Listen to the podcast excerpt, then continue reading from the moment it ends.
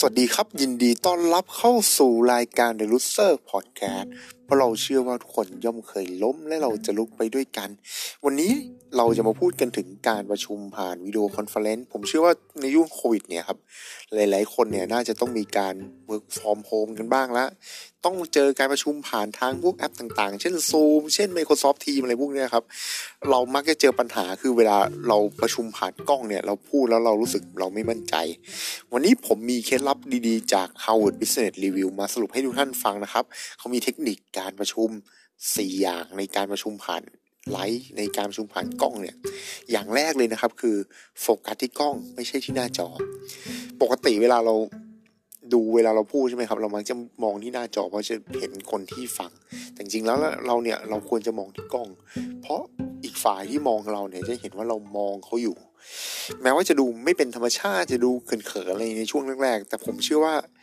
การที่เรามองที่กล้องเนี่ยมันจะช่วยเพิ่ม impact ผลกระทบเวลาเราพูดออกมาเนี่ยมีพลังมากยิ่งขึ้น ระดับที่สองก็คือ การรักษาระดับน้ำเสียง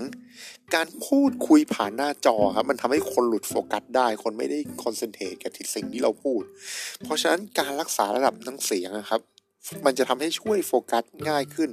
โดยที่เพิ่มน้ำเสียงที่ดังกว่าปกติ ปกติเราประชุมปกติพูดระดับหนึ่งใช่ไหมครับ อาจจะเพิ่มให้มันมีดังยิ่งขึ้น อีกทั้ง การพูดเสียงดังเนี่ยครับยังป้องกันให้คุณพูดเร็วเกินไปได้ด้วยก็คือ เวลาเราพูดเสียงดังเนี่ย มันจะทำให้เราไม่สามารถพูดเร็วเกินไปได้ เพราะว่าเราใช้พลังเยอะใช้ลมเยอะ มันก็ทำให้เราต้องหายใจอย่างเงี้ยครับมันก็ทำให้เราสามารถพูดไม่เร็วเกินไป แล้วก็ทำให้คนฟังเนี่ย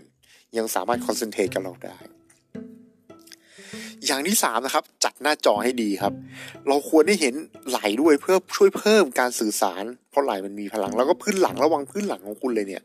ทำให้มันจะมีใครเดินผ่านไปไหมเดินผ่านไปผ่านมาทำให้เสียสมาธิหรือเปล่า หรืออย่างบางครั้งผมเคยครั้งหนึ่งครับผมไม่ได้ล็อกประตูไว้แล้วผมลืมล็อกประตูไว้แล้วก็ชุมผ่าน Microsoft Team คุณพ่อผมครับถอดเสื้อแล้วก็เดินมาอยู่ข้างหลังมันก็ทำให้ทุกคนขำใน Microsoft Team ได้ ไอ้พวกเนี้ยครับจริงๆต้องระวังอย่างมากเลย เพราะว่ามันทำให้เสีย concentrate แล้วก็บางทีอาจจะดูไม่เป็น professional ด้วย อย่างที่สี่แล้วก็เป็น list สุดท้ายของวันนี้คืออยู่ปัจจุบันแล้วก็มีสติในการประชุมครับ เวลาเราประชุมผ่าน Microsoft Teams ผ่าน video call เนี่ยเราต้องมีสติมากยิ่งขึ้น เราอย่าไปทำงานหลายๆอย่างไปด้วยกันเช่น ส่งอีเมลจัดประชุมพูดไปด้วย เพราะมันจะทำให้คนที่อยู่ปลายทางอะรู้สึกว่าเราไม่โฟกัสแล้วก็เป็นอันตรายมากเวลา เราถูกตั้งคำถามแบบประชุมอยู่ใช่ไหมครับเราไม่ได้เป็นคนพูดก็จริง แล้วอยู่ดีมีคนตั้งคำถามถามเรา แล้วเราไม่ได้โฟกัสไม่ได้ฟังเนี่ย มันก็อาจจะทำให้เราตอบไม่ได้ อันนี้คือ 4 เทคนิคครับ ที่เราใช้ในการประชุมผ่าน Microsoft Teams วันนี้ผมต้องขอลาไปก่อนนะครับ ถ้าคิดว่าเนี่ยเป็นสาระดีๆ อยากให้เพื่อนๆ คนอื่นฟังบ้าง เพื่อเป็นเคล็ดลับดีๆ ในการทำงานอะไรพวกนี้เราฝากเพื่อนๆนะครับ ช่วยกดไลค์กดแชร์ แล้วก็กด subscribe ส่งลิงก์เนี่ยไปให้เพื่อนก็ได้นะครับ วันนี้ผมต้องขอลาไปก่อนครับแล้วพบกันใหม่โอกาสหน้าสวัสดีครับ